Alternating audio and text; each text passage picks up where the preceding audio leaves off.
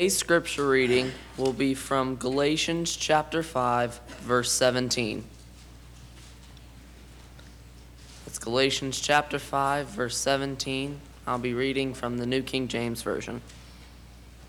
For the flesh lusts against the spirit, and the spirit against the flesh, and these are contrary to one another, so that you do not do the things that you wish. Good morning. Wonderful to see you. We have a number of visitors. Thank you for coming and being with us today. I'm excited about this opportunity to stand here and to preach God's Word, but I'm going to tell you that the things that we'll talk about this morning have, uh, have weighed on me for a while, and I've been trying to figure out uh, this week how exactly might I share. And so I'm going to do the best that I can. Let's open our Bible to the book of Galatians, chapter 5. Galatians, chapter 5. And the reason I shared that little insight into my mind and heart is because I just really appreciated Wally your prayer. It, it touched me, and uh, I really, I really appreciated that. Thank you so much. Galatians chapter 5, let's do this. Let's do three things this morning as we study together. First of all, let's have uh, an explanation from the text. Second of all, let's have a reflection from this text. And then, third of all, let's have some application as a result of our spending some time in this text together. So, look at Galatians chapter 5. We're going to begin our reading there in about verse 12. But before we do that, I just want to give you a little bit of background. So, Galatians, wonderful book of Paul. Um, excellent passage as he talks about freedom, freedom in Christ. And he defends his apostleship, you recall in, in, Galatians chapter 1. And then he goes through the process of being apologetic. Now, I don't mean that in the sense that he is apologizing for the gospel or for the truth, but he is being apologetic or he's being defensive, if you will, of the gospel message. Matthew, Mark, and Luke, the three synoptic accounts of the gospel of Christ in contrast with uh, John, which is sort of an outlier, if you will. Matthew, Mark, and Luke are synoptic in that they're similar, but they are defenses. Apologia is the word, but they are defenses of the gospel of Jesus. And the Apostle Paul is defending uh, freedom in Christ. In Galatians chapter 4, in verses 21 through the end, we have a, a, a, um, a separation that's given. Two examples separating the old law and the new law, the old law being the law of Moses, the new law being the law of Christ. And he says that the old law is kind of like uh, uh, Hagar. Hagar, the handmaid of Abraham, from whom a child was born to Abram. And then, of course, the new law was represented in Sarah, Abraham's wife. And uh, from Sarah, they would have Isaac, the, the only begotten, if you will, the, the son, the child of promise. And he says that under, the, uh, under Hagar, this, this child that was born, this represents the old law. But under Isaac, it represents the new law because it points to freedom that we would have in Christ. And then, with that thought in mind, you drop down to Galatians chapter 5, and it is all about having a life that's free. A life that's free. And that was special to God's people under this, especially the beginning part of the Christian age, because they had, had, had experienced bondage. They knew something about bondage. There, of course, was the bondage that we read about in the book of Exodus when God's people uh, were being presented with an opportunity to leave Egyptian captivity or Egyptian bondage and make their way into the promised land, the land of Canaan, the land flowing with milk and honey. And uh, so they knew something about bondage and they knew something about the excitement of freedom. But even though the, there was freedom as God's people, Israel, going into this promised land, it still wasn't the kind of freedom that God was going to offer his people through the Christ. And so when you come to chapter 5, I said we'd start in verse 12. I'm going to renege on that. We're going to back up just a little bit. If you look in verse number 2, it says, Behold, I, Paul, say unto you, that if you be circumcised, Christ shall profit you nothing. Of course, circumcision was a part of the old covenant. For I testify again to every man that is circumcised that he is debtor to do the whole law. If you are putting all this weight on this one aspect of the law, you are not going to experience wholeness unless you do all of the law. But even if you can do all of the law, you're still not going to have and enjoy freedom. And so, uh, don't put all your eggs in that basket. Christ has become of no effect of you. Whosoever you have justified by the law, you're fallen from grace. For we, through the Spirit, the Holy Spirit, wait for the hope of righteousness by faith. For in Jesus Christ, neither circumcision availeth anything, nor uncircumcision availeth anything, but faith which worketh by love. What you and I enjoy as Christians comes to us by two components. It comes to us by the grace of God, that is everything that God can possibly do to throw the possibility of salvation to us. But then the other component is our faith. And that is everything that you and I can throw at salvation in order to experience that great blessing. You remember in Ephesians chapter 2 and verse 8, For by grace are you saved through faith, and that not of yourselves, it's the gift of God, not of works, lest any man should boast. For we're his workmanship or his masterpiece, created in Christ Jesus unto good works Good works, that's not something that we do to earn salvation, but that's something that we do because salvation has been extended to us by the grace of God. And then our response is that obedient faith. That's why we talk about things like we've got to hear God's word, we've got to believe it with all our heart, we've got to repent of our sins and confess our, our faith in Jesus as being the Son of God. We've got to be immersed in water for the remission of our sins. And it's not because we want to follow a, a nice and neat five step approach to salvation. No, that's not what it's about. But it's about grace God's grace extending to us Jesus, and then us responding in faith, doing whatever it is that God says we must do in order to experience salvation. Sometimes I'll tell folks that if God said, in order to be saved, in order to accept that grace, identify that grace in our lives, to do that, you've got to jump through a brick wall then we better start jumping through some brick walls and just hope that God is going to open up that brick wall so it doesn't hurt too much. But God didn't tell us to do that. God told us to do some other things in order to be saved. But it's by God's grace that we have that opportunity. And then he says in verse number 6, for in Christ or verse 7, you did run well these new Jewish Christians, you do, did run well, but who did hinder you that you should not obey the truth? You know, there's some things that hinder us from, from completely and totally giving up and giving in and giving over to God. Sometimes it's a spouse, sometimes it's a job, Sometimes it's uh, a hobby, sometimes it is uh, the world, but there are things that hinder us. Is there something hindering you right now from following God? Is there something that's hindering you right now in this moment from experience, abs- experiencing absolute and total freedom that comes by living a life for Christ? Think about it. And if so, would you give it up? Would you walk away from it? So that you can know freedom in Jesus? All right, verse 12. I would they were even cut off which trouble you. For, brethren, you have been called unto liberty. Only use not liberty for an occasion to the flesh, but by love serve one another. For all the law is fulfilled in one word, even in this Thou shalt love thy neighbor as thyself. But if ye bite and devour one another, take heed that ye be not consumed one of another. This I say then walk in the Spirit, and ye shall not fulfill the lust of the flesh. Now, back up just a little bit there. All of the law, all of the law is fulfilled in one word. What is that word? He doesn't tell us what the word is. In fact, what he does is he says uh, all of the law is fulfilled in one word, and then he commences to giving us an entire phrase Thou shalt love thy neighbor as thyself.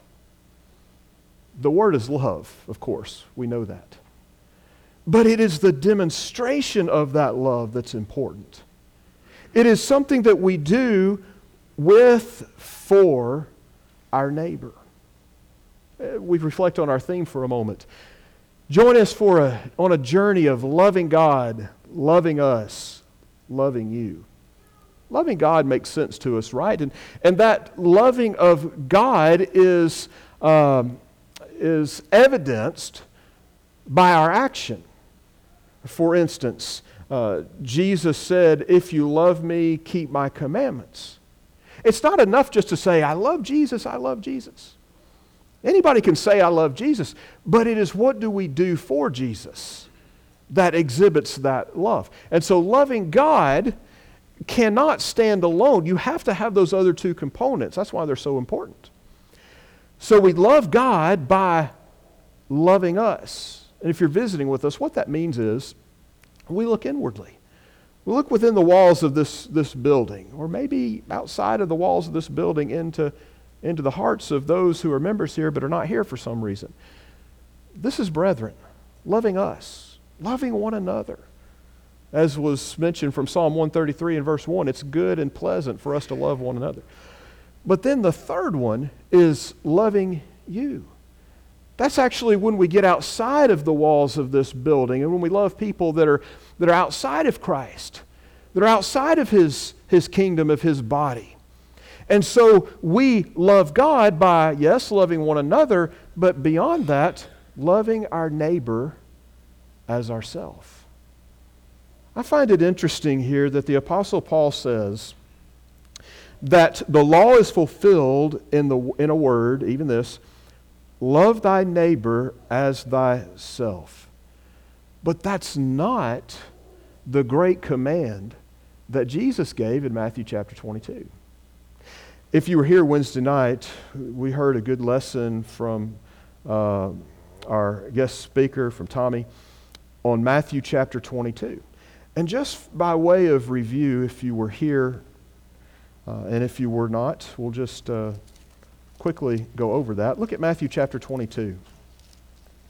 Matthew chapter 22. There are 613 commands that were identified by the rabbis that make up the Old Covenant, the Torah, Genesis, Exodus, Leviticus, Numbers, and Deuteronomy. And of those 613, 365 of them were negative. The majority of those commands were, were negative.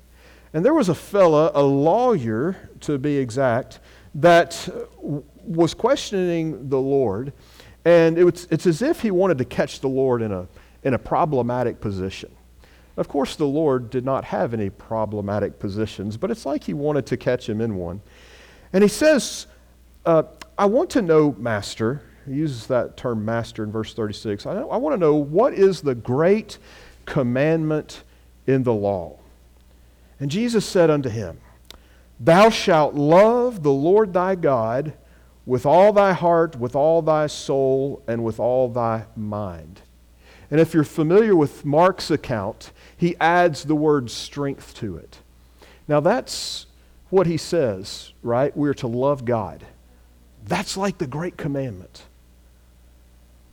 And of that expression, loving God with all of our hearts, soul, mind, Mark says strength, we can create an entire sermon about what does it mean to love God with those components, with the heart and the soul and the mind and strength. What does that look like? And it's, it's like we make those words the thrust of what Jesus is saying. But I would suggest that's not the thrust of what Jesus is saying.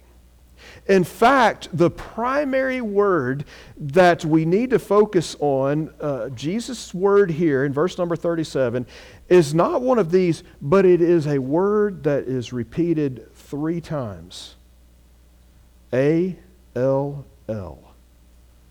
All. Now, what does that mean? It means that from our heart, from our soul, from our mind, from our strength, we love God with everything that makes us us. All. That's the thrust of what he's saying.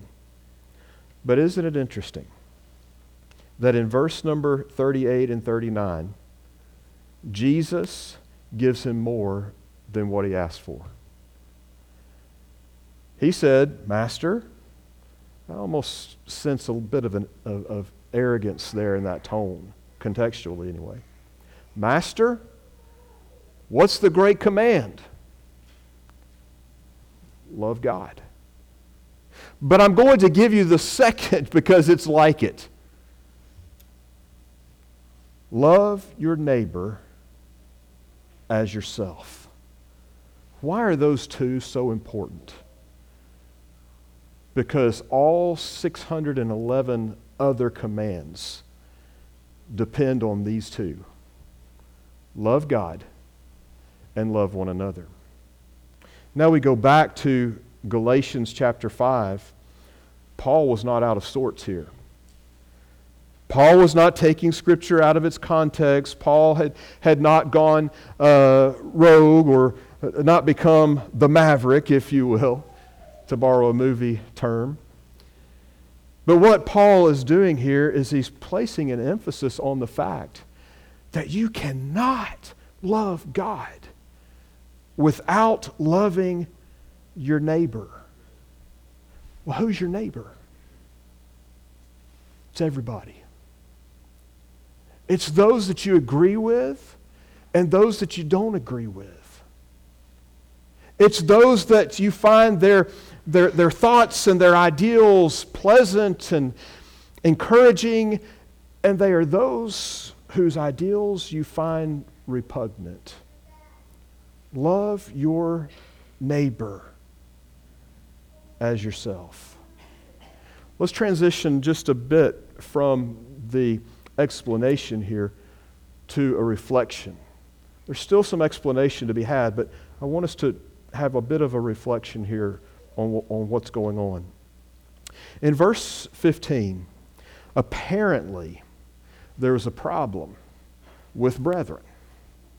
And the problem was they were biting and devouring one another, and in essence, being like lions and consuming one another. The expression bite and devour is not used very often in Scripture. It's, it's, it's this idea, just as it describes, it's this idea of, of chomping down on one another with their teeth, of savage, savagery, of, of ripping the flesh off of one another. And, and that, of course, is being used to paint a very vivid picture. It doesn't seem to be that Christians were actually being cannibals, but in their hearts, it's like they were being cannibals and they were eating one another up from an attitude standpoint.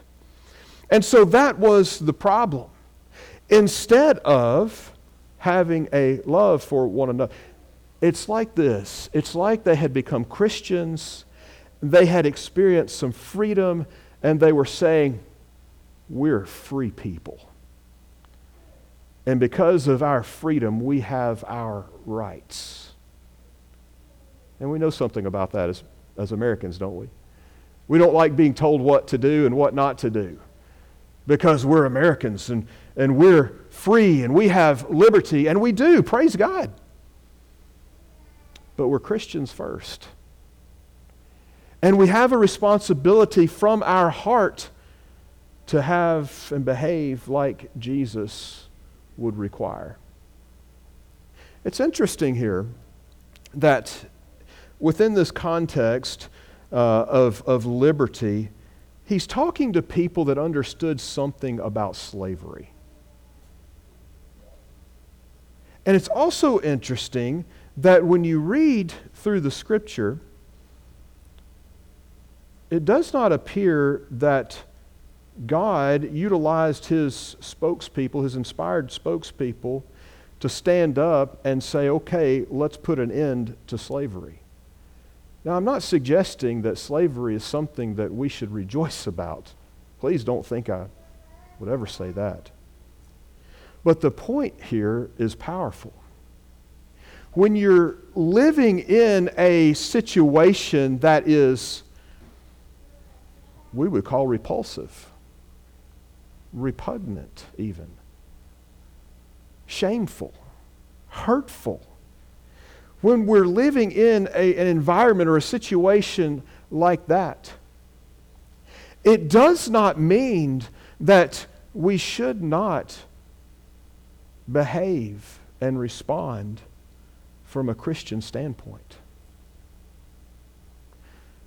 As Paul, especially, would write to, to situations and environments where folks had become Christians, but they're living in a form of slavery, you'll notice what Paul does. He says, okay, masters, as Christians, okay, servants, sometimes referred to as slaves, as Christians, you treat one another the way that Jesus would want you or you would want to be treated. In fact, let's look in uh, the book of Philemon for just a second.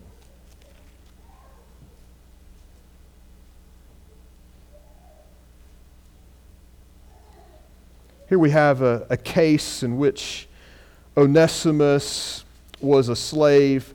He runs away from his environment, he runs away from Philemon, and of course, he runs into the Apostle Paul. And the Apostle Paul clearly teaches him the gospel, and he obeys that gospel. But part of that obedience to the gospel requires him to repent. Well, he ran away from a position in which he should have remained. And so it's as if he was committing thievery and running away from that enslaved position. And so Paul said, You've got to go back. You've got to make amends. You've got to repent as part of your salvation process. And so he does. He's willing to do that. He, he doesn't like it. He doesn't like the idea of going back to bonds, if you will, but he understands that now he's, he's not eh, just in bonds, in slavery, he, he's in bonds to Christ, and he has a greater responsibility and commitment to the Christ. And so he's going to go back and he's going to make things right with his, with his owner. And Paul gives him a letter. And he approaches, Onesimus approaches Philemon. And in verse 12 it says, uh, verse 13, whom I have, I would have retained with me. He's talking about, or let me back into verse 10. He said, I beseech you, therefore, for Onesimus, who I have begotten in my bonds.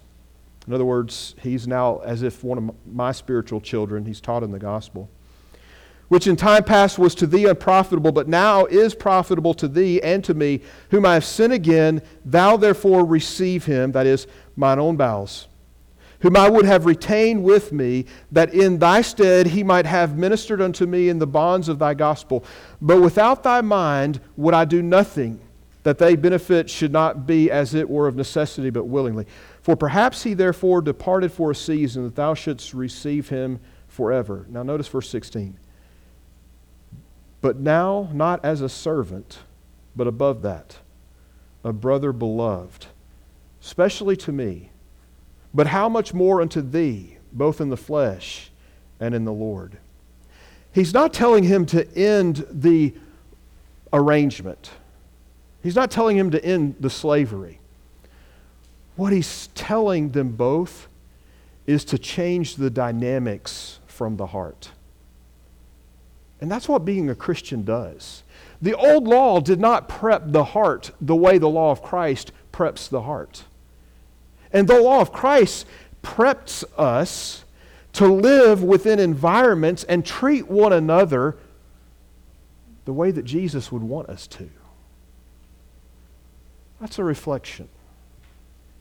Let's make an application. This past week, Roe v. Wade. Wow. Perhaps some of us are thinking this never would have happened in our lifetime. Maybe there's a, a sense in, in, in which we've had uh, not enough faith. God's eyes are over the righteous and his ears are open to their prayers, and we have been praying for this day for a long time, haven't we? And yet, it's almost as if it's like an athletic competition.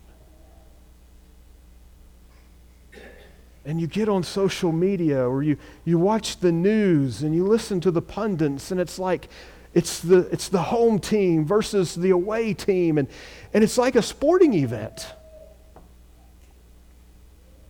And there's, there's taunting and there's, there's hatefulness.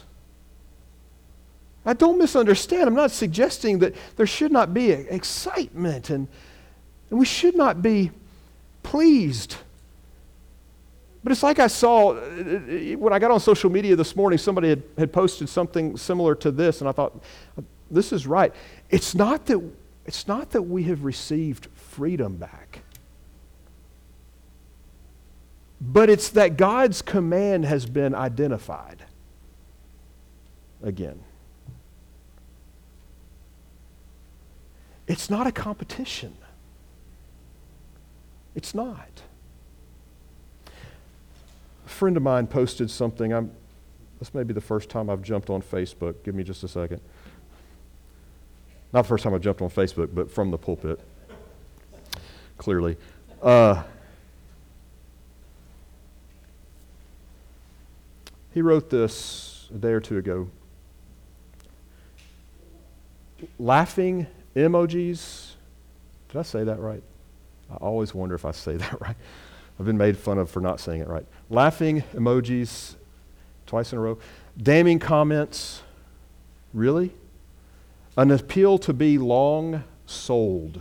Listen to this.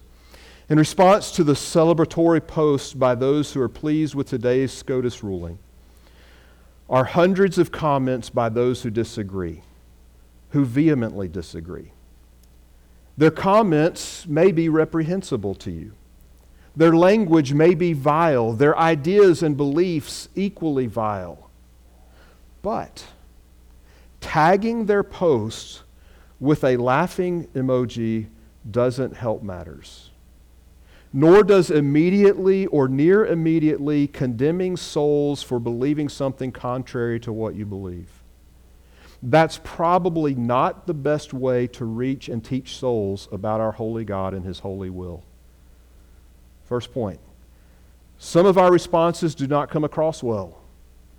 They come across as insensitive, as overly confrontational, as heartless and uncaring. And yes, that's how we might perceive how those on the other side come across to us.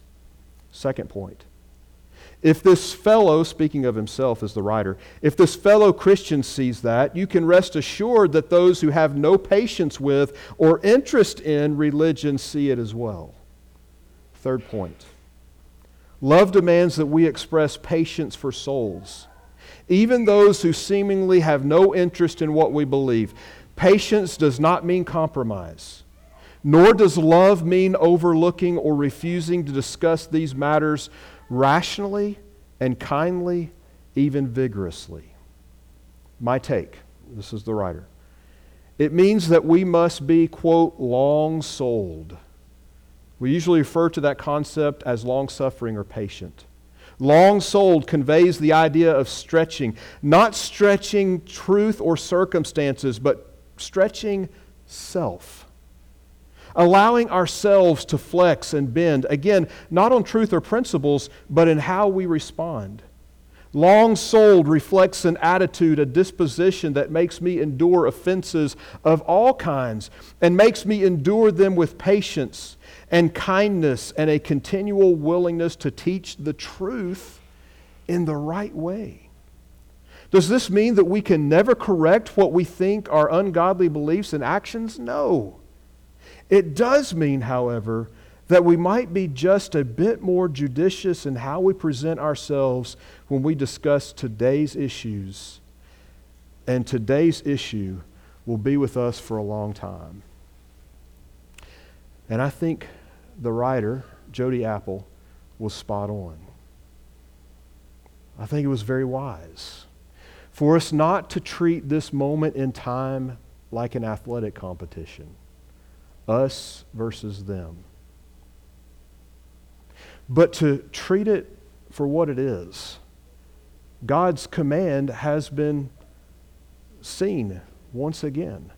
Whether intentionally or unintentionally by the courts, it has been identified. And we now have a tremendous opportunity from an application standpoint to demonstrate for the world what the love of God looks like. So, what do we do now? We teach the truth, of course. Psalm 139, the psalmist very plainly lays out for us in Scripture, as David is doing the writing there, that God knew me from the deepest parts of the earth. And contextually, he's talking about when I was in my embryonic state, when I was in my mother's womb. God saw me there. We teach Proverbs chapter 6 that there are things that God hates. Yes, seven are an abomination to him. A proud look, pride, which is the reason for all other sins, by the way. A proud look and hands that shed innocent blood. We teach the truth without question and without apology.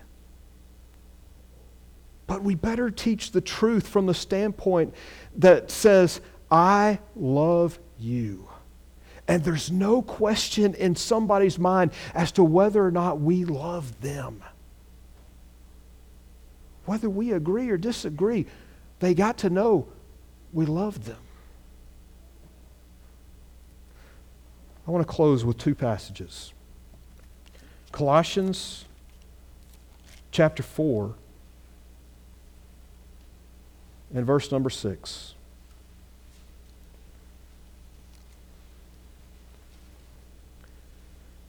Let your speech be always with grace, seasoned with salt. What does that mean? Let your speech be with grace, seasoned with salt. What is grace? Grace is giving something to somebody that they don't deserve.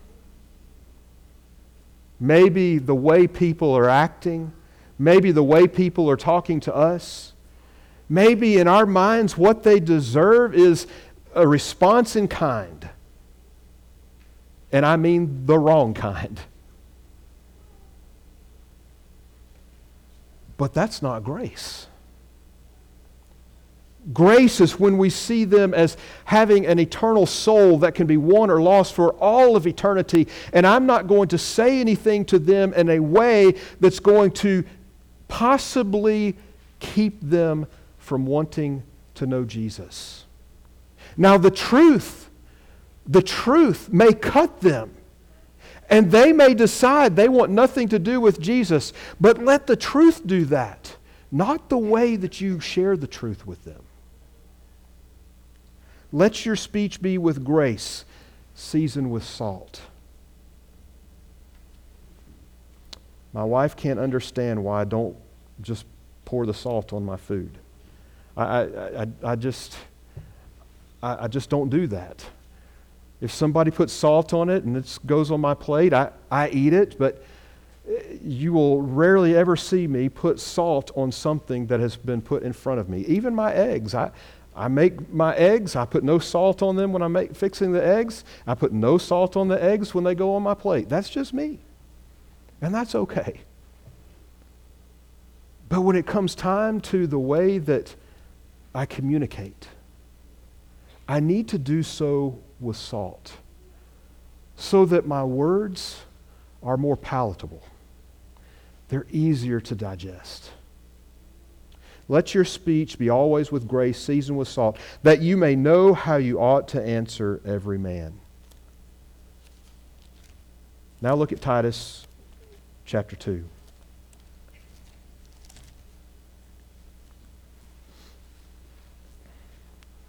Titus chapter 2. Sound speech.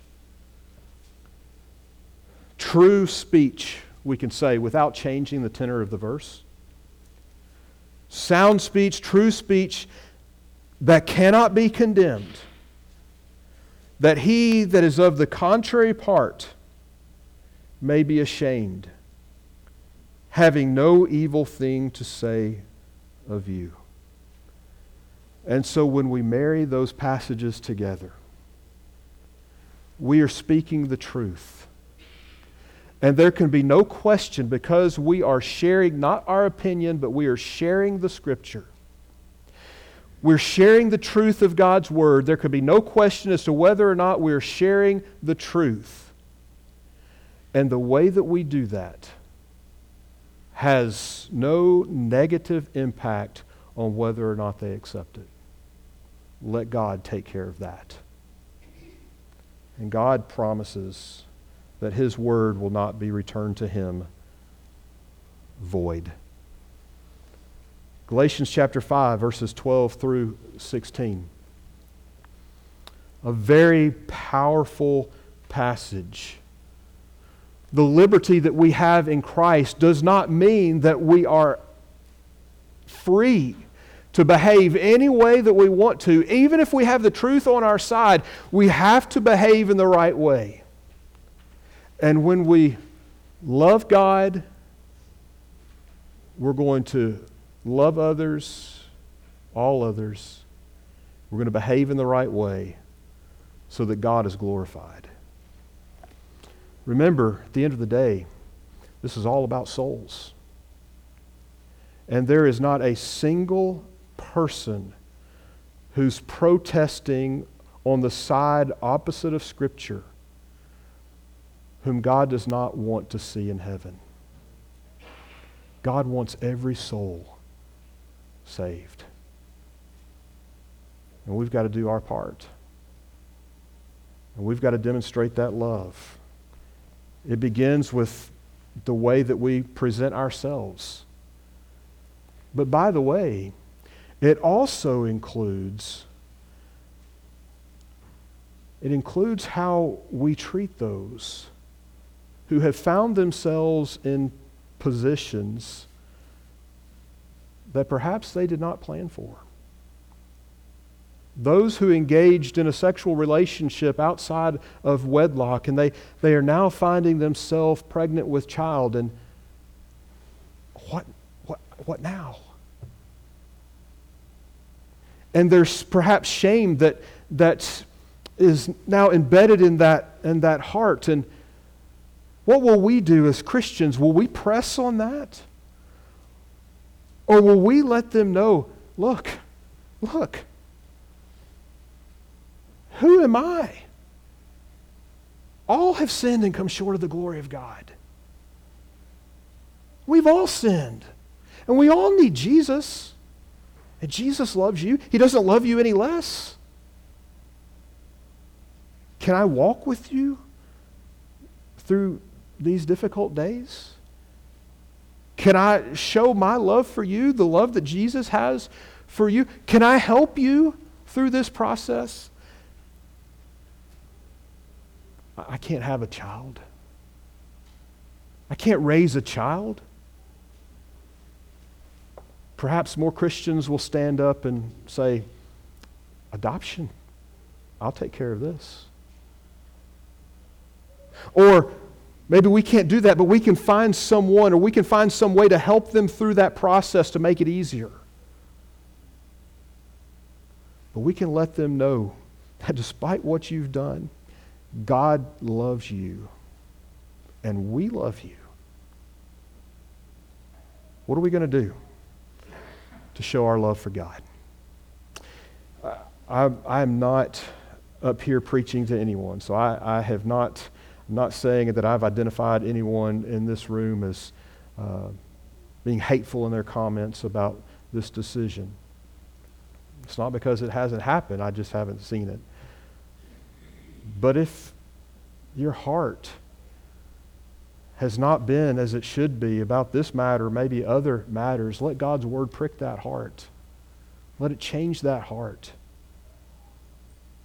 Love God by loving others. If you find yourself in a situation today where you realize I'm guilty of sin and I, I want to be forgiven, let us pray with and for you. That would be our honor today. If, if you understand that you're not a Christian and you need to come to God in penitent faith and be baptized because baptism puts you into Christ, Galatians 3. Baptism washes all the sins of the past away, Acts 2 and verse 38, and you know that and you're ready to be baptized today, the water's here. We can take care of that. Or maybe you just want to request that we pray for you or for family or friends or some situation going on in your life, we'd be happy and honored to do that as well. Whatever the need is, make this morning's invitation yours as together we stand and as we sing.